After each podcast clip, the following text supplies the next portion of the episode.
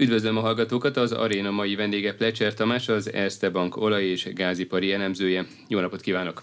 Jó napot kívánok én is! Köszönöm, hogy elfogadta a meghívásunkat. Én Király István Dániel vagyok. Hallgatóink ezt a beszélgetést felvételről hallják. Február 5-től él az orosz kőolajra vonatkozó uniós szankciók újabb eleme, már a finomított termékeket is korlátozza az Európai Unió. Mielőtt ennek várható hatásairól beszélnénk, kezdjük az ellátási helyzettel, illetve a már korábban érvénybe lépett szankciókkal. Február előtt milyen korlátozások voltak érvényben? Hát ennek a bizonyos hatodik uniós szankciós csomagnak az első lépése ugye december 5-én indult. Ez gyakorlatilag az orosz tengeri kőolajszállítások Európai Uniós embargóját jelentette. Magyarán szólva Európai Uniós finomító nem vásárolhat december 5-től orosz kőolajat tengeri úton. Ebben ugye kivételt jelent a vezetékes ellátás, tehát a barátság kőolaj vezetéken továbbra is vásárolható kőolaj, és ez egyébként ez a jövőben is egyelőre a mostani szabályozás szerint így lesz. Február 5-től ez a korlátozás kiterjed az orosz finomított termékekre, elsősorban az orosz dízelre, illetve olyan félkész termékekre, amiből dízelt lehet készíteni, és ez szintén a tengeri szállításokra vonatkozik alapvetően. Hozzáteszem, hogy itt nagyon nincs is ugye vezetékes szállítás, minimális mennyiség van. E, gyakorlatilag ez azt jelenti, hogy február 5-től kezdve nem vásárolhat Európai Uniós tagállam, Európai Uniós olajvállalat orosz finomított terméket. Ez, ami, ami azért a dízelt emelném ki, mert a dízel az különösen egy érdekes termék. Ugye Európából napi 6,3-6,4 millió hordó dízelt fogyasztunk, és az európai finomítók kb. 5 millió hordó per nap dízelt állítanak elő. Tehát van egy napi 1,3-1,4 millió hordós deficit. És ennek a deficitnek a 70-80 százalékát az orosz finomítók látták el tehát gyakorlatilag ez azt jelenti, hogy egy olyan 7-900 ezer hordó per napnyi dízelt kell más forrásból pótolnia az Európai Uniós tagállamoknak. Terv van már arra, hogy ezt hogy lehet pótolni? Igen, és én azt látom, hogy nagyon készül erre az Európai Uniós kőolajipar, tehát láthatóan például a készlete állomány nagy mértékben emelkedett az utóbbi két-három hónapban. Ugye pont azt jelenti, hogy most mindenki spájzol még orosz kőolajtermékből. Ahonnan látszik egyébként, hogy pótolni lehet majd ezt a mennyiséget, az meglepő módon első lépésben Kína lesz. Kínában ugyanis nagyon jelentős többletkapacitás van finomítókból. Van egy úgynevezett angolul típot, magyarul talán teafőzőnek nevezhető típusú kőolajfinomító Kínában, vagy ilyen típusú kőolajfinomítók vannak Kínában. Ez körülbelül olyan napi 3 millió hordónyi kapacitása van az ázsiai országnak ezekből a finomítókból. Ezek ilyen alacsony komplexitású, nagyon egyszerű egységek, Ezeknek a kínai kormány most nagyon komoly export kvótákat adott. Ez magyarán azt jelenti, hogy ezek a finomítók megvásárolják a nemzetközi piacokról a kőolajat, sok esetben egyébként szankcionált orosz vagy kínai, vagy iráni kőolajat, ezeket lefinomítják, és az ebből készült termékeket exportálhatják. Első lépésben ezekből nagyon sok fog Európába érkezni. Ahonnan még érkezhet majd többletmennyiség, az a közel-kelet. Itt azt emelném ki, hogy az idei év során három óriás finomítót adnak át a közel-keleten például Szaudarábiában a, a Gizán, az az egyik ilyen finomító, illetve Kuwaitban és az első arab emirátusokban is átadnak egy-egy nagyobb egységet. Ezek nagyon nagy finomítók, például ez a Gizán, ez a Dunai finomítónak a kétszerese, a kuwaiti finomító az Ázóra, ha jól megszem, kb. háromszorosa lesz a méretileg ugye a, mondjuk a mi Dunai finomítónknak. Ezek a termékeik egy részét exportálni akarják, és hát mivel Európában vannak most messze a legmagasabb termékárak, pont ugye az embargó hatására, ezért jó eséllyel Európába fog landolni az itt előállított és finomított termékek jelentős része. Milyen hatással lehet ez az árakra? Drágább a kínai dízel üzemanyag, mint jelenleg mondjuk az orosz? Hát az árak azok hasonlóak, de nyilván a magasabb költség az valamilyen szinten azért be fog épülni az árakba. Én azt várom, hogy a mostani rekordmagas árések, ami a dízelüzemanyag és a nyersolaj között van. Ezek egyébként kb. olyan 40-50 dollár per hordó ennek a mértéke. Tehát, hogy el tudják képzelni a hallgatók, ugye 85 dollár egy hordó Brent, ezzel szemben egy hordó dízel olyan 130 dollár. Tehát ez a nagyon magas ár, és valószínűleg meg fog maradni, és akár még egy picit nőhet is. Tehát körülbelül ez az én várakozásom, ami a jövőben történhet. Ugye ezek az alternatív beszállítások magasabb költséggel bírnak, mint az orosz beszállítás, és ez a magasabb költség valószínűleg ezt a nagyon széles árést ezt fel fogja tartani. Egyébként az orosz olaj kínai Európai Uniós szállítása az megengedett a szankciók alapján? Vagyis Oroszországból származó finomított terméket egy harmadik ország szállíthat az Európai Unióba, illetve az Európai Unión belül egy másik országba? Hát emeletileg nem, de gyakorlatilag nem lehet ezt ellenőrizni.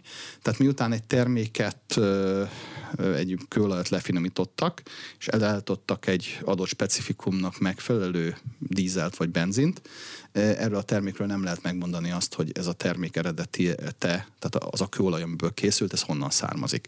Én valószínűsítem egyébként, hogy az európai ellátásnak fontos eleme lesz, például a török olajcégek tevékenysége, ők valószínűleg megveszik az orosz dízelt, vagy ezt értekesítik a saját piacaikon, és mondjuk az, az általuk lefinomított terméket adják el Európába, vagy akár egyszerűen csak megfogják és átcímkézik ezt az orosz dízel üzemanyagot török dízellé, és hát innentől kezdve ugye el lehet adni az Európai Unióba.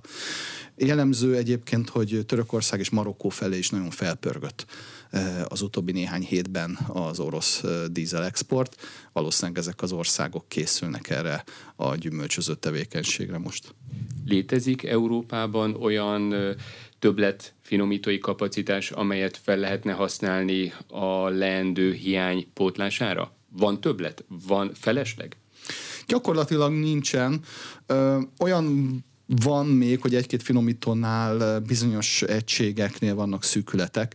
Ezeket a szűkületeket ugye különböző beruházásokkal lehet bővíteni, tehát ilyen értelemben lehet majd később a kapacitásokat valamelyes növelni. A probléma az az, hogy ugye, hogyha finomítunk, akkor nem csak dízelt kapunk, hanem kapunk jó pár más terméket is. Most Európa például benzinben majdnem hasonló mértékben többletes, mint amiben dízelben hiányos. Ugye a benzinnel nem sok mindent tudunk kezdeni, mert egy adott mennyiséget el tudunk adni a belső piacon, de a többit meg exportálni kell. Tehát, hogy ez a mm, különbség a dízel és a benzin között a fogyasztási szokásokban, vagy fogyasztási mennyiségekben egy problémát jelent az európai finomítóknak. Szívesen termelnek több dízelt, de hát ugye ezzel együtt jön egy jó pár más termék is, amiből adott esetben többlet van. És ugye a dízel azért fogy jobban, mert hogy a szállításnak az az alapja? Igen, tehát a szállítás alapja ez, a mezőgazdaság ezt használja, tulajdonképpen a repülés, tehát a jet kerozin is e, a dízelnek egy könnyebb verziója, vagy egy valamelyest rövidebb szénláncú verziója, de ugyanaz a termékcsalád. Illetve hát Európában ugye a személygépkocsik egy jelentős része is dízel alapú, e, bár ugye azt látjuk, hogy az utóbbi időszakban a elektromos, illetve a benzin irányba mentünk el, de a meglevő állománynak azért még a fele dízel. Tehát, hogy ez is okoz egy többlet keresletet. Ez máshol a világon nincs így. A személygépkocsi dízelizációja az tulajdonképpen kizárólag Európában történt meg akár Észak-Amerika, akár a távol-keletet nézzük, lényegében a személygépkocsik nagy része az, az benzin alapú. Kinek tudjuk eladni a benzinünket? Hova irányul az európai kivitel? Hát klasszikusan ez mindig az Egyesült Államok volt, ugyanis ők meg pont az ellenkező problémával küzdenek, tehát ők nekik egy enyhe többletük van dízelből, és viszont benzinből meg hiányuk. De ahol még tradicionálisan komoly piaca van a benzinnek, az Afrika. Ugye Afrikának egy jelentős részének nincs finomítói kapacitása, nyilván azért ott is van valami autóforgalom, oda mindig el lehetett ezeket a termékeket adni. Egyébként globálisan is azt látszik, hogy a dízel iránti kereslet nő a legjobban, és ez már egy ilyen 15-20 éves trend, tehát az új finomítók azok alapvetően dízelre vannak optimalizálva, a benzint próbálják minimalizálni, illetve benzin helyett például vegyipari irányba elmennek, ugyanis a benzin gyártásnak az alapja a nafta, az vegyipari alapanyagként is felhasználható. Tehát az új finomítók azok alapvetően dízelt és vegyipari alapanyagokat termelnek, vagy ez a fő fókuszuk. Mielőtt azzal foglalkoznánk, hogy a régiót hogy érinti a február 5-i változás, közte természetesen Magyarországot is, egy kicsit, hogy megértsük, hogy mi változik, vagy mekkora a változás, mekkora volt az oroszok európai olajszállítása a háború előtti decemberben, és mennyi volt 2022. decemberének utolsó napjaiban. Illetve ugyanez a kérdés a finomított kőolajtermékekre. Igen, tehát a teljes orosz ö, olaj és finomított termék export az 7,5 millió hordó per nap.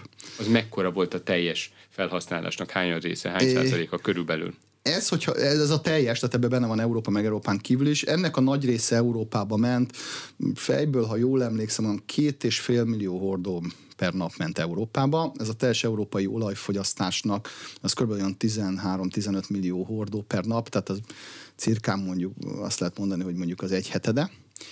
Olajtermék esetében pedig ugye olyan az 1,2 millió hordó per nap jött hozzánk, az ugye az, az egy kisebb része a fogyasztásnak, de pont ugye azt a bizonyos dízel hiányt pótolta, amiből ugye hiányunk volt itt. Tehát ha százalékosan nézzük, ez ugye egy, egy, ilyen, egy mondjuk egy olyan 20 százalékát jelentette a teljes európai felhasználásnak, durván cirka. Viszont pont ugye amiatt, hogy a dízelben ilyen nagy szerepe volt az oroszoknak, valószínűsítem, hogy a február 5-i váltás az egy erőteljesebb hatással lesz a piacra, mint amit a december 5-e okozott, tehát ami a kőolaj lecserélését, vagy orosz kőolaj lecserélését jelentette. Úgyhogy ez biztos, hogy ez a február 5-e azért ez egy erőteljesebb piaci változást fog okozni, mint ami december 5-én volt. A dízelpiaca sokkal kisebb globálisan, mint a nyersolai. Tehát kvázi ez az, ennek az oka. A piac beárazta már ezt? Látszik az árakban a február 5-e megelőző hatása? Én azt gondolom, hogy igen. Tehát ugye ez a nagyon magas 40-50 dollár körüli dízel eh, nyersolaj ár, és ez pont ennek köszönhető, hogy a piac látja azt, hogy itt bizony 7-900 ezer hordó per napnyi dízelt máshonnan kell behozni, nem Oroszországból ezek a magas árések ezt tükrözik. Illetve, hogy már említettem, az európai finomítók és olajcégek a saját készleteiket jelentősen megnövelték dízelből, arra készülve, hogy adott esetben ez a váltás okoz valami fajta megrázkodatást, ellátási ideiglenes problémákat a piacon. Mekkorák a készletek? Mennyi időre elegendőek? Persze gondolom attól függ, hogy mekkora a hiány, illetve mekkora a kereslet, de mennyit készletezett be Európa az orosz nyersanyagból? Hát ugye van egy stratégiai készlet is, illetve vannak kereskedelmi készletek. Ugye a stratégiai készletek azok 90 napnyi kőolaj és kőolaj terméket jelentenek fogyasztásarányosan. E, ez országonként változó, hogy mennyi ebből a kőolaj, mennyi a kőolaj termék. Kőolaj terméknek egyébként a nagy része általában dízel szokott lenni, mert hogy ez, ez szokták inkább, de ez is változik országonként. Illetve vannak hát kereskedelmi készletek, ezek normál esetben az olyan 20-30 nap körül szoktak lenni, most azért ezek felmentek ilyen 40-50 napra például a dízel esetében. Az olajárplafon változtatott valamit a keresleten, illetve a kínálaton? Érezhető az olajárplafon hatása a piacon? Én azt hiszem, hogy igen, ugyanis az orosz olaj nem igazán kezdte el lekövetni december 5-e után a nemzetközi olajipari áraknak a változását. Tehát magyarán szólva picit függetlenné vált az orosz kőolaj ára, attól, hogy mondjuk a brand típusú kőolaj miként mozog és miként változik a piacon. Jellemzően bőven a ársapka alatt vannak az árak, tehát az orosz kőolajára térségenként eltérő, de valahol 40 és 55 dollár között van hordonként, szemben mondjuk a 85 dolláros Brent árral. Egy nagyon fontos dolog van, hogy, és ez látszik is, hogy ez volt tulajdonképpen a nyugati döntéshozóknak a célja. Janet Yellen, aki ugye az amerikai kincstárügyi miniszter, vagy pénzügyminiszter, az ő minisztériumában jött tulajdonképpen ez az egész ötlet ki, amit utána az európaiak finomítottak. Ő is azt nyilatkozta, hogy a célunk tulajdonképpen nem az, hogy az orosz kőolaj a világpiacra ne érjen el, hanem próbáljuk ennek az orosz kőolajnak a világpiacon elérhető árát jelentősen lenyomni. Most maga az intézkedés ugyanis a láthatóan egy 10-20%-kal visszaveti az orosz kőolaj exportot és kőolaj termék exportot, tehát olyan napi 7,5 millió hordót említettem, ez körülbelül a besések szerint 5,5-6 millió hordóra megy le, de ami az igazi nagy csapás az oroszoknak a, pont az ársapka és az ebből következő hatás, hogy ugye korábban 1-2 dollárral volt a Brent alatt az urál, tehát 85 helyett mondjuk 83 lenne az urának az ára, most viszont csak 40-60 dollár között tudják az oroszok a saját kőolajukat eladni. Tehát van egy 10-20 százalékos volumenhatás, és van egy 40 százalék körüli árhatás, ami összességében azt hozza, hogy az árbevétele az oroszoknak akár egy 40-50 százaléka is csökkenhet. Vannak új piacaik? Azokat a termékeket, amelyeket Európának nem tudnak eladni, el tudják adni egyik napról, egyik hónapról a másikra Kínának, Indiának, vagy az ország, vagy a világ más országainak? Kőolajból könnyebb dolguk van, mert ugye ott tudnak tankert találni relatíve könnyen, és azért a kőolajat az egy globálisabb, nagyobb termék, ott igen, India, Kínának el tudják adni. Kőolaj termékkel egyébként nagyobb gondjaik vannak, ugyanis ott jóval szűkebb például a tankereknek a kínálata. Ugye nem ugyanaz a hajó szállítja a nyersolajat, mint a dízelt vagy a benzint. Más tartály kell hozzá, ki kell tisztítani adott esetben, hogyha cserélni akarják a terméket. A másik gondjuk az az, hogy e, ezeknek a termékeknek azért szűkebb bizonyos értelemben a piaca. Nehezebb nagy távolságra szállítani dízelt, mint mondjuk a nyersolajat. Tehát ebben azért nekik komolyabb problémáik vannak. Valószínűsíthető, hogy kénytelenek lesznek a finomítóik visszavenni a kapacitás kihasználtságon, magyarán kevesebbet kell, hogy finomítsanak az oroszok, mert egyszerűen nem fogják tudni a finomított termékeiket eladni. De 2022 végén még a finomítási és szállítási kapacitásuk 100% közelében volt ezek szerint, részben azért is, mert hogy Európa készletezett? Igen, tehát amennyit tudtak a csövönök, ugye kitoltak itt az utolsó pillanatban, és hát Európa is igyekezett még az embargo előtt ugye megvásárolni, amennyit lehetett. Maguk a finomítói szektorok egyébként soha nem működött százszázalékon, tehát ez bőven a kapacitás kihasználtság alatt volt, de ez egy ilyen történelmi adottság az oroszoknak. Rengeteg finomítójuk van, amit ilyen nagyon távoli helyekre helyeztek el háborús célokkal. Ezek jellemzően hatalmas finomítók, nagyon alacsony kapacitás kihasználtsággal. Tehát soha nem használták ki kvázi a finomítóikat egyébként se teljesen. Valószínűsítem, hogy ez a mostani változás, ez az ő finomítói kihasználtságukat még jelentősen mértékben rontani fogja. Itt az Inforádióban természetesen sokszor beszámoltunk már arról, hogy a február 5-i szankciók alól részben Magyarország is felmentést kapott mely országok, és mi a kivétel lényege? Mit lehet, amit egyébként nem lehetne a többi országnak megtenni? Tehát mi gyakorlatilag, illetve a barátság kőolajvezetéken lévő finomítók, azok vehetnek továbbra is orosz kőolajat vezetéken. Erről kaptunk ugye kivételt, és hát ezt ugye használja is természetesen a MOL csoport is, illetve azok a más cégek, akik ugye ilyen módon kapnak nyersolajat. Egy nagyon fontos dolog lesz most február 5-től, ez a fontos kérdés az az, hogy mi lesz a szlovákiai finomítóval a pozsonyi egységgel, ami a MOL tulajdonában van. Ez a finomító ugyanis 100%-ig orosz kőolajat kap. A február 5-i szabályozás alapján ezt a kőolajat, ezt az orosz kőolajat, ha feldolgozza a pozsonyi finomító, és ebből terméket állít elő, ezt csak a nemzeti határain belül adhatja el. Tehát ez volt gyakorlatilag az EU-val a megállapodás, hogy rendben vehettek továbbra is orosz nyersolajat vezetéken, de csak a nemzeti határokon belül adhatjátok ezt el. Most a pozsonyi finomító azért különösen érdekes, mert ez a finomító alapvetően exportra termel, a termelésének a kétharmadát Ausztriába, Csehországba, Dél-Lengyelországba, illetve Magyarországon adja el.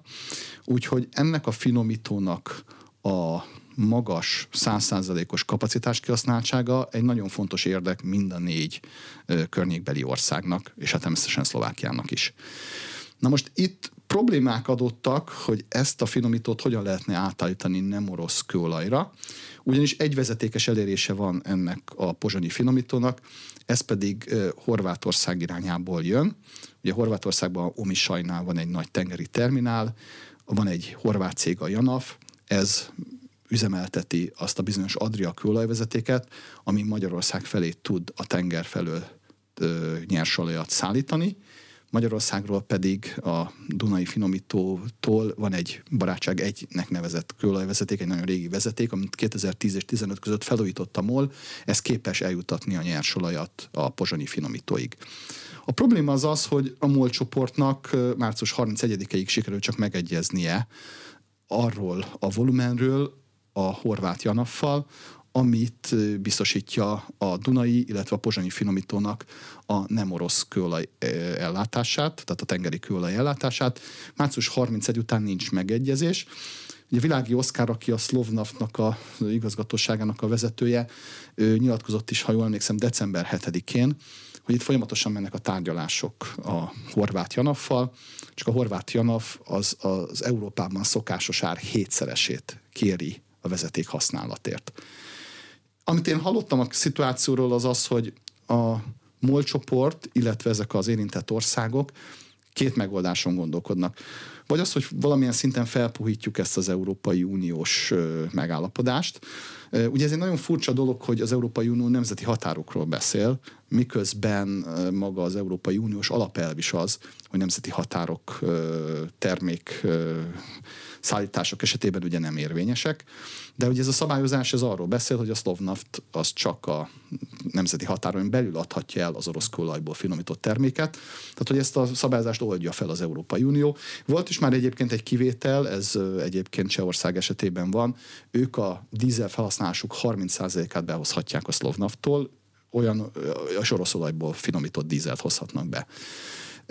Most a MOL csoport próbál még ebben továbbra is lobbizni, illetve ez egyébként valószínűleg tartom, hogy Csehország, Szlovákia is lobbizik az Európai Uniónál, hogy ezt lazítsák. A másik lehetséges megoldás pedig az, hogy ugye megegyezünk a horvát Janaffal egy hosszabb távú szerződésben, hogy milyen áron történjen ez a szállítás. Még egy megjegyzést hadd tegyek itt, hogy egy kicsit furcsa ez az Európai Uniós szabályozás, mert az áramban, illetve a földgázban amikor a nagy feszültségű vezetékeket szabályozza az EU, vagy amikor a nagyomású földgázvezetékeket szabályozza, ott vannak bizonyos tolig előírások, hogy milyen díjakat lehet kérni. Ugyanez a kőolajvezetékek esetében nincsen meg. Tehát még azt is el tudom képzelni egy hosszú távú megoldásnak, hogy lesz erre egy közös Európai Uniós szabályozás. Nyilván ezt valamilyen módon a horvátokkal el kell fogadtatni. Hát ők most azt látják, hogy ugye itt hirtelen hatalmas üzleti lehetőség adódott. Itt van ugye gyakorlatilag a pozsonyi és a dunai finomító, illetve még a cseh Litvinov is, ami szintén csak erről az irányból kaphat kőolajat hogy ezeket a finomítókat, vagy ezeket a finomítóktól komoly díjat lehet kérni azért, hogy leváljanak az orosz kőolajtól. A pozsonyi finomító egyik legnagyobb problémája, hogy elsősorban orosz kőolajat használnak föl. Horvátország felől jöhetne más fajta, Brent típusú kőolaj, csak akkor ugye át kellene talán alakítani a pozsonyi finomítót is. Mi érkezhetne Horvátországból? Ugye mondta, hogy hétszeres áron. Milyen típusú kőolaj, amit utána a Szlovnat tovább tud értékesíteni? Hát leginkább nem orosz kőolaj, ez a lényeg, hogy nem orosz legyen. Az, De azt hogy... fel tudnák, meg tudnák oldani, hogy, hogy átálljanak a, az urál típusúról másfajta kőolaj finomítására? Hát mind a Duna, mind a pozsonyi finomító nagyon fejlett finomító, magas komplexitású finomítók. Ezek a finomítók tudnak másfajta olajat is feldolgozni. Nyilván ehhez azért lehet, hogy kellenek kisebb beruházások. Tudtam, hogy egyébként a, a MOL csoport ezeket már nagy részt megtette még egy dolog hiányzik nekik, amiben szintén egyébként erőfeszítések történnek, és most is, és valószínűleg a jövőben is. Ez pedig az, hogy többlet tároló kapacitásokra van szükség, illetve szükség van egy olyan keverő üzemre, ami ezeket a kőolajakat egy hasonló mixé keveri össze, mint ez az Ural típusú mix. Ez az Ural gyakorlatilag ez a különböző orosz kőolajoknak egy ilyen kevert ö, mixe, vagy nem tudom, hogy egy ilyen küvé, azt hiszem ez a legjobb szó, ami egy viszonylag stabil minőségben jön már utána Magyarországra, tehát ezt nem kell külön ugye mixelni a cégcsoportnak. Erre vannak optimalizálva a MOL finomítók. Hasonló mixet, hasonló küvét elő lehet más tengeri vagy más olajokból is ugye állítani.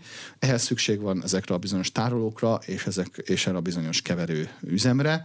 Én azt hiszem, hogy ezt a MOL csoport ezt csinálja, és egy része a beruházásoknak már el is készült, és a jövőben is még ugye fognak ezek történni. Három-négy évet mondott a cég tavaly, tehát hogy elkezdték már egyébként ezt a tevékenységet. Most messze a legnagyobb gondjuk az az, hogy hogy lehet a horvátokkal megegyezni arról, hogy ez az omisai kikötő, illetve az Adria kőolajvezeték használatáért valami elfogadható árat fizessenek. Milyen szerepe van Magyarország és a régió ellátásában a szászalombattai finomítónak? De a szaszambatai finomító Magyarország ellátásában ugye kulcs szereplő. Hozzáteszem azt, hogy az ő finomítói kapacitásuk az jelenlegi magyar igények alatt van, tehát dízelből is és benzinből is kevesebbet termel ez a finomító, mint amire Magyarországnak szüksége van. Itt ilyen 10-20 százalékos különbségek vannak jellemzően a fogyasztási szint és a, a kapacitások között. Tehát Magyarországnak az ilyen szempontból nettó importra van szüksége. Dízelből például elsősorban ugye a, a MOL csoporton belül a pozsonyi pozsonyi finomító látta el dízellel az országot. Ez a pozsonyi finomító alapvetően dízelre van egyébként optimalizálva, és hát ezt a többletterméknek egy része ugye Magyarországra jött el. Az nagyon fontos, hogy ez a pozsonyi finomító egyébként teljes kapacitás kihasználtsággal működjön, mert szerintem azért ez egy komoly blamás lenne az Európai Uniónak, ha ez nem így történne. És valószínűleg az a politika, amit most az Európai Unió követ, hogy szankcionáljuk az oroszokat, valószínűleg egy komoly csapást is szenvedne hogyha emiatt a Európai Uniós megegyezés miatt mondjuk dízelhiány alakulnak ki a régióban, és ennek ugye gazdasági vagy fogyasztási hatásai lennének. Tehát szerintem egyébként emiatt még az is elképzelhető, hogy a következő egy-két napban lesz bármi valami fajta hírváltozás ebben a dologban. Remélem, hogy az Európai Uniós döntéshozók felmérik ennek a következményeit, hogyha mondjuk a MOL csoportnak vissza kell venni a kapacitás kihasználtságát ennek a finomítónak, az gyakorlatilag Ausztria, Csehország, Szlovákia, Magyarország esetében okozhat hiányt és magas árakat. Látszik az napokkal a szankció újabb lépcsője előtt, hogy honnan származhat, maradjunk egyelőre csak a régióban, az a dízel üzemanyag mennyiség, amely mondjuk emiatt kiesik a piacról? Szóval tudjuk már azt, hogy ha nem a pozsonyi finomítóból, akkor honnan érkezik Magyarországra, Csehországba, Lengyelországba, Ausztriába a dízelüzemanyag, az, amire most ebben a pillanatban még szükségünk van, és holnap után is szükségünk lesz. Hát abban az esetben, hogyha ez a finomító ugye nem teljesen termel, akkor is még van lehetőség a tenger felől behozni terméket, tehát dízelt, illetve benzint. Itt azonban vannak szűkületek. Elsősorban a vasúti szállítási kapacitások, illetve például a Triesti kökötőnek a kapacitása jelent egyfajta szűkületet. De a régióban Triestben van egy nagyon jelentős termékkikötő, ahonnan ugye hajón be lehet hozni dízelt vagy benzint, és itt elsősorban vasúti úton lehet közép-kelet-európában ezt elszállítani.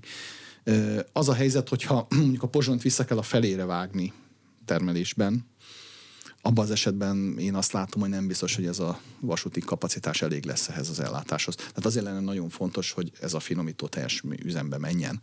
Ugye láttuk már a nyári időszakban, amikor a Sveháti finomítónak volt egy, egy rendkívüli állása három hónapig, hogy azért ez is egy nagyon komoly feszültséget okozott itt a régióban. Tehát én azt hiszem, hogy ezt jó lenne elkerülni, hogy a három finomítóból valamelyiket le kelljen állítani. Az lenne jó, hogyha mind a három normál esetben is tudna működni azon felül, hogy hát természetesen néha persze le kell egy finomítót állítani karbantartásra, de ezt általában úgy végzik ezek a cégek, hogy eh, nem egy időben teszik ezeket meg. Tehát ez egy lényeges dolog lenne, hogy ez a rendszer működjön. Ez a régiónk, Közép-Kelet-Európa. Nyug- Európa nyugati vagy nyugatabbi felén mely országokat érintheti jelentősebben a február 5-i változás? Én azt gondolom, hogy azokat az országokat, ahol tengeri kikötő van, ahol jóval kevésbé érinti ez a dolog, mint azok, akik belül vannak. Akik még érintettek lehetnek, esetleg Németország keleti fele, ott ugye van két finomító, a Lajna és a Svet, ami szintén egyébként a barátság kőolajvezeték rendszerről kap ugye kőolajat. Ő nekik az ellátásukat érintheti bizonyos értelemben ez a szankció. A többiek esetében szerintem nem lesz jelentős probléma, mondom azért ezek a finomítók készülnek erre az egész eseményre, és ha van tengeri kikötője egy országnak, és oda be tud hajózni a nemzetközi piacokról termékkel megrakott hajó, akkor azt ők fel tudják használni, és fel tudják, egyet tudják adni a saját piacaikon. A földgáz a másik nagyon fontos kérdés, amiről hónapok óta beszélünk. Milyen árak vannak most a holland tőzsdén, mennyire adják a földgáz nyersanyagot, és mi befolyásolja az árakat? Mert azt látjuk, és ön is többször nyilatkozta itt az Inforádióban az elmúlt hetekben, hogy nem feltétlenül az időjárásnak, vagy az időszaknak, a téli fűtési szezonnak megfelelően alakulnak az árak, nem felfelé ment az elmúlt hetekben, hanem lefelé. Szóval milyen árak vannak, és mi van rá hatással? Nagyon szerencsésen alakult az elmúlt néhány hónap itt az európai gázpiacon. Tehát azt lehet mondani, hogy a legoptimistább forgatókönyv valósult meg. Az európai gázfogyasztás a tavalyi évben kb. 12%-kal csökkent év per év alapon a 2021-es évhez képest, és különösen a negyedik negyed év fogyasztás csökkenése volt jelentős, az közel 20% volt Európában. Két oka volt ennek a fogyasztás csökkenésnek. Érdekes módon nem a takarékosság volt a legfontosabb dolog, hanem sokkal inkább a meleg téli és őszi ö, időjárás volt az egyik folyók. A másik pedig az, hogy az európai ipar rendkívül gyorsan és, és nagy, nagy lépésekkel reagált. Ez a két hatás körülbelül egyforma volt. Nyilván valamelyes takarékosság is lehetett, de ennek a hatását én úgy látom, hogy minimálisan. Ez minimális volt, tehát minimálisan folyásolta be magát a, a felhasznált mennyiség alakulását. Most 2023 bizonyos értelemben könnyebb, de bizonyos értelemben nehezebb is lesz azért, mint 22. Egyrészt 2022-ben azért még jött 60 milliárd köbméternyi orosz földgáz vezetéken Európában. 2023-ban a becsések szerint ez maximum 15-20 milliárd köbméter lehet. A jó hír az egyébként, vagy nem tudom mennyire jó hír, de a hír az, hogy ennek a jelentős része Magyarországra jön, hiszen mi vagyunk az utolsó olyan vevői az orosz vezetékes földgáznak, ahol az oroszok nem bontották fel a szerződést, hanem ahol mindent rendben szállítottak eddig. De hát ugye ezért van egy 40-45 milliárd köbméteres különbség az orosz vezetékes földgázban az idei és a tavalyi év között, ami jó hír az az, hogy Európa ugye készül erre, megmutatta az európai gazdaság azért, hogy ő nagyon rugalmasan tud egy ilyen helyzetre reagálni, illetve azért év per év alapon kb. 40 milliárd köbméternyi LNG cseppfolyós földgáz kapacitás épült ki Európában, főleg Németországban és Hollandiában. Ugye Németországban rekordidő alatt, 9 hónap alatt építették meg az első cseppfolyós földgáz fogadó állomást. Egy ilyen beruházás normál esetben két és fél-három év szokott lenni. Tehát Európa ahogy haladunk az időbe, egyre felkészültebb arra, hogy nem jön orosz földgáz, de azért egy nagy mennyiség orosz földgáz még idén is pótolnunk kell. Most ugye nagyon szerencsések a, a helyzet, mert az árak rendősen leestek, 55-60 euró per megawattóra körül van az európai TTF földgáz. Én azt gondolom, hogy az év során ennél valószínűleg valamelyest magasabb árak lesznek, de nagyon úgy tűnik, hogy a tavalyi év rekordárait azt el lehet felejteni. Tehát mondjuk, ha három számjegyű ár is lesz, az is csak ideiglenesen lesz. Csak emlékeztetőül tavaly mi volt a rekord? 300? 340 euró per megawattóra itt augusztus hónap során. Ez egy ilyen ártüske volt gyakorlatilag. Úgyhogy, és az átlag is egyébként 124 euró per megawattóra volt. Tehát, hogy én azt hiszem, hogy az idei évi átlag az ennél legalább egy 20-30 százalékkal olcsóbb lesz. Negyed évvel a háború kitörése előtt 2021. decemberében itt az Arena című műsorban azt mondta, hogy nagyjából 50 milliárd köbméter hiányzik az európai piacról, részben azért, mert akkor még nem ismert okok miatt csökkent az orosz behozatal. Ugye azt is említette akkor, hogy nagyjából 500 milliárd köbméter az Európai Unió teljes gáz felhasználása éves szinten. Most 2023. januárjában hogy számolják, hogy mire számít, mekkora a felhasználásunk, és mekkora lehet ez a hiány? Van-e hiány a piacon most? Igen, hát ugye említettem azt, hogy a felhasználás 12%-kal csökkent, tehát az egy, ennek a volumennek egy jelentős részét meg tudtuk takarítani a, a meleg ö, időjárás, illetve az ipar rendkívüli alkalmazkodó képességének köszönhetően elsősorban. Ö, azt látszik, hogy azért van még kockázat. Volt a Nemzetközi Energiaügynökségnek decemberben egy, egy nagyon részletes riportja az európai 2023-as gázhelyzetről. Ők azt mondták, hogy 57 milliárd köbméter az a gázmennyiség, ami hiányzik, viszont az Európai Unió már elfogadott különböző intézkedéseket, aminek hatására ez a tervezett hiány 30 milliárd köbméterrel kevesebb lesz, tehát ez azt jelenti, hogy 27 milliárd köbméterről beszélünk. Annyit írt a Nemzetközi Energiőnökség, hogy ez is megoldható, ehhez még kb. 100 milliárd eurónyi beruházásra és támogatásra, illetve különböző egyéb intézkedésekre van szükség, amit ők javasolják is az Európai Unió országainak, hogy ezt tegyék meg. Én azt hiszem, hogy ezt az Európai Unió kezelni fogja ezt a válságot. Nyilván vannak kockázatok. Két kockázatot látok leginkább. Az egyik kockázat az az, hogy beindul Ázsia, és Ázsiából elindul egy komoly árverseny a cseppfolyós földgáz iránt. Ez valószínűleg feljebb nyomja az árakat, és ez okozhat egyfajta árnyomást Európára. A másik kockázat pedig paradox módon éppen az, hogyha nagyon beindul az európai gazdaság az év második felében, most például hallunk híreket arról, hogy a leállt iparágak egy jelentős része visszaindul, különösen az európai műtrágyagyártásról lehet ezt hallani, de nagy kérdés, hogy például a alumíniumkohászat, cinkkohászat, üveggyártás mennyire indul vissza, hogy ezek nagyon nagy gázfogyasztó iparágak. Ez a jelentős, ugye 12%-os évperév alapú csökkenésnekből legalább a fele, amiatt következett be, mert ezek az iparágak leálltak ideiglenesen. Tehát én ezt a két kockátot látom, hogyha nagy árverseny lesz Ázsiában, illetve hogyha nagyon erős lesz mondjuk a gazdasági felendülés az év második felében.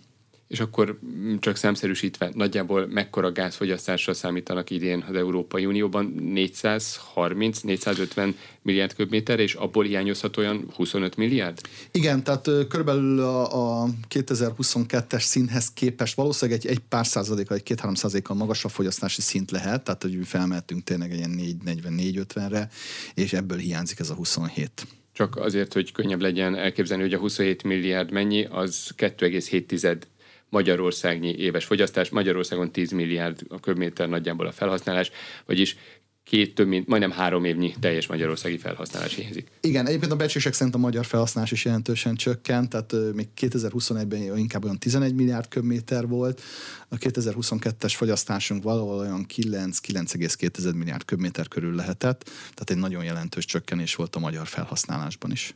Honnan pótoljuk a kieső orosz nyersanyagot? Ugye említette az LNG-t, mint lehetőség. Mely országokból? Hogyan változott a beszállítók összetétele? Hát valóban a, a cseppfolyós földgáz az jelentősen nőtt. Ha jól emlékszem, olyan kb. 40 milliárd köbméterrel több LNG érkezett Európába 2022-ben, mint 2021-ben. Ennek a nagy része egyébként az Egyesült Államok, tehát a növekmény egy jelentős része. De hát ahonnan tudtunk, mi vettünk mindenhol LNG-t. Oroszországból is. Oroszországból is, igen, paradox módon Oroszországból olyan 13 milliárd köbméterről, olyan 22-23 milliárd köbméterre nőtt az LNG beszállítás. Ugye ez egy nagyon érdekes dolog, de egy kicsit ilyen néha rácsodálkoznak az emberek, az Európai Unió nem szankcionálja az orosz földgáz behozatalt, akár vezetékes, akár cseppfolyós formában. Ugye a vezetékes szállításokat az oroszok nagy mértékben leállították, majd ugye tavaly szeptemberben a északáramlat egy, illetve a kettőnek az egyik ága fel is robbant, tehát onnan már fizikailag se tudunk behozni annyi gázt, mint korábban, maximum az északáramlat egy megmaradt ágán lehetne gázt behoznunk.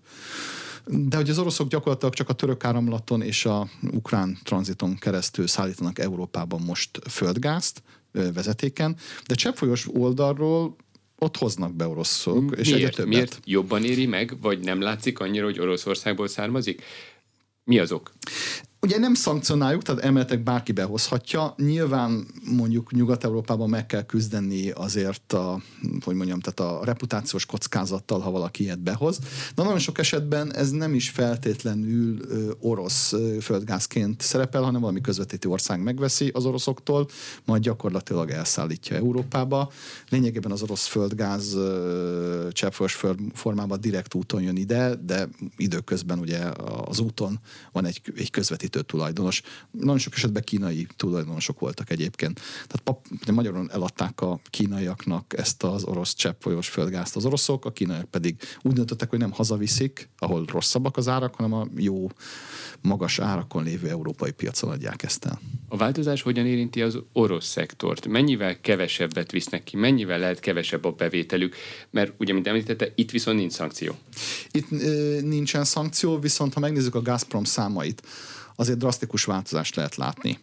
Tehát a Gazpromnak az a volt fákországokon kívüli exportja 2021-ben meghaladta a 200 milliárd köbmétert. Ugye ebből 140 körülbelül jött Európába, a többi pedig Kína, Törökország irányába ment. Na most ez a szám 2022-ben leesett 100 milliárd köbméterre, 2023-ban pedig körülbelül olyan 50-60 milliárd köbméterre fog leesni. Tehát Oroszország gyakorlatilag a export gázának háromnegyedét volumenben elbukta. Olajban pedig, ahogy már említettem, ugye 7,5 millió hordó per nap volt az olaj és olajtermék export, ez pedig ez olyan 5,5-6 millió hordó per napra csökken. Tehát ott is van egy 15-20 százalékos piacvesztés globálisan nekik. Említette már, hogy idén nagyjából milyen gázára számítanak, de mennyire lehet most előrejelezni az árak alakulását? Hát ez egy nehéz dolog. Egyébként is az árak alakulásának a becslése itt az olaj- és gáziparban egy nagyon nehéz kérdés. Én azt hiszem, hogy az európai piac alapvetően nagyon változékony marad a következő három évben. El is mondom miért. Most a következő három évnek a globális cseppfolyós földgáz kínálati előrejelzései azok nagyon szűkösek. Ez magyarán azt jelenti, hogy viszonylag kevés új cseppfolyós földgáz kapacitás lép be a piacra.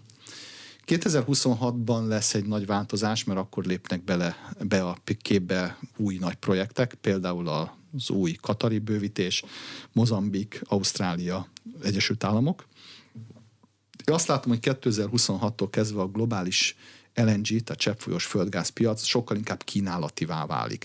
Amikor egy piac kínálativá válik, akkor sokkal jobban előrejelezhető, illetve sokkal jobban behozható a cseppfolyós földgáz, tehát egy stabilitást fog majd az ellátásnak ez adni.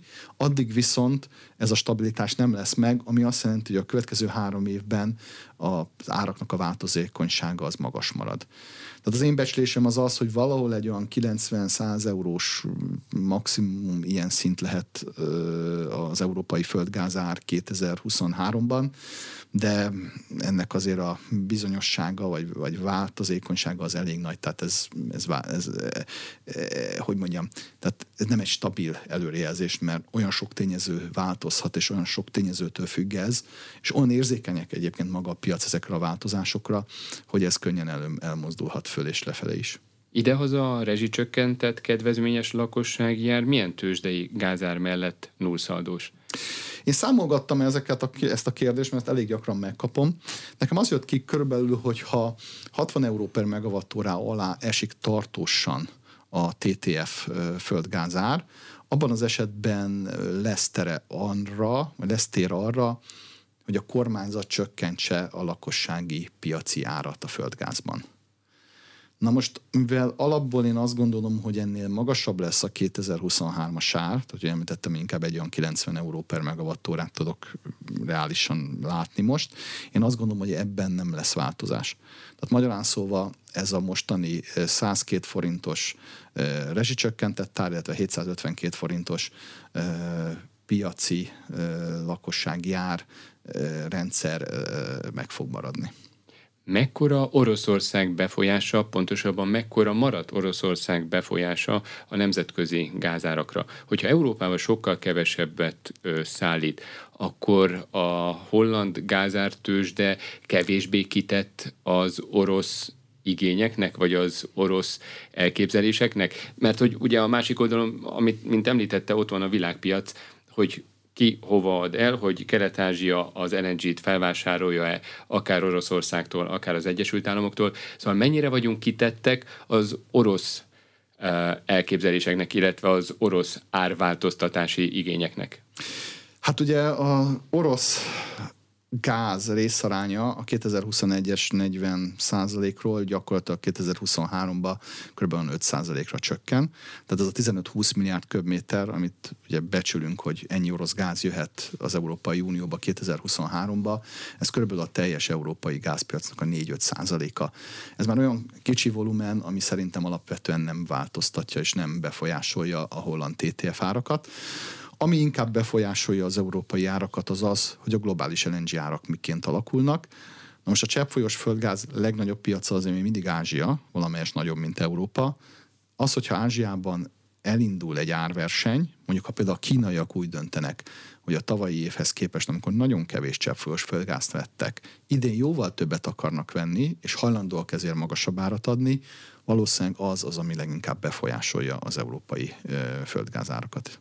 És abban az esetben, ha egy újabb szankciós csomagban a nukleáris területet is érinti az Európai Unió, az hatással lehet akár az energiaárakra, az energiamixre, így akár a földgáz és kőolajára is? Én azt gondolom, hogy an, arra annak minimális hatása lesz a földgáz és kőolajárakra. Ami esetleg felmerülhet viszont, hogyha az Európai Unió úgy dönt, hogy kicsit ezeket a szankciókat szigorítja. Én azt gondolom, hogy 2024-25-ben elképzelhető, hogy az Európai Unió például a vezetékes kőolaj esetében is szigorúbb irányba lép. Nyilván ez egy komoly konfliktus lesz például Magyarország és az Európai Unió között. De adott esetben előfordulhat, hogy ha már stabil lesz az LNG beszállítás Európában 25-26-ban, és fennmarad ez a e, helyzet a Oroszország és a nyugat között, akkor például a vezetékes gázra is próbál az Európai Unió valami szankciót bevezetni. Mindkét esetben, ez, engedsz hangsúlyozom, ez valószínűleg konfliktusokhoz fog vezetni, például köztünk és az Európai Unió között, hiszen Magyarország mind földgázban, mind kőolajban jelentős volument vesz még most is vezetéken Oroszországtól. Köszönöm, hogy itt volt az aréna mai vendége. Plecser Tamás az Erste Bank olaj és gázipari elemzője volt. A műsort visszahallgathatják az infostart.hu oldalon. A műsor összeállításában Szécsi Ágnes és Módos Márton főszerkesztő vett részt. A műsorvezetőt Király István Dániát hallották. Köszönöm a figyelmüket, viszont hallásra!